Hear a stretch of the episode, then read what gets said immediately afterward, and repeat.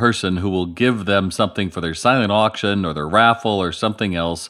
And those can become quite a pain unless you're a big organization, because in big organizations, they just refer them to a central office. When you only have a few stores or it's just you, I always suggest at this time of the year, create a budget of what you'll do for community outreach.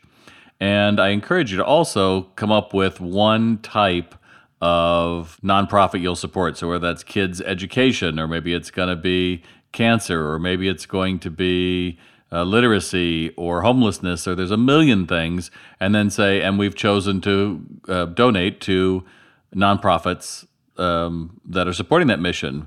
And that helps you then to whittle those donations down, but also base it on fact. And then when you do this, you keep track of those donation requests as if they were a line item. And you find that, oh, I have a limit and people understand. And you don't get caught in that way that someone says, well, can't you just give us $10 for this or $20 like that? And by the way, when you're being solicited for donations, make sure that you've seen these people before. Because when you get a solicitation from one of your best customers, you should go out of your way to make them happy. If you love what you heard on Retail today, connect with Bob by visiting retaildoc.com or send a message to bob at retaildoc.com. Thanks for listening.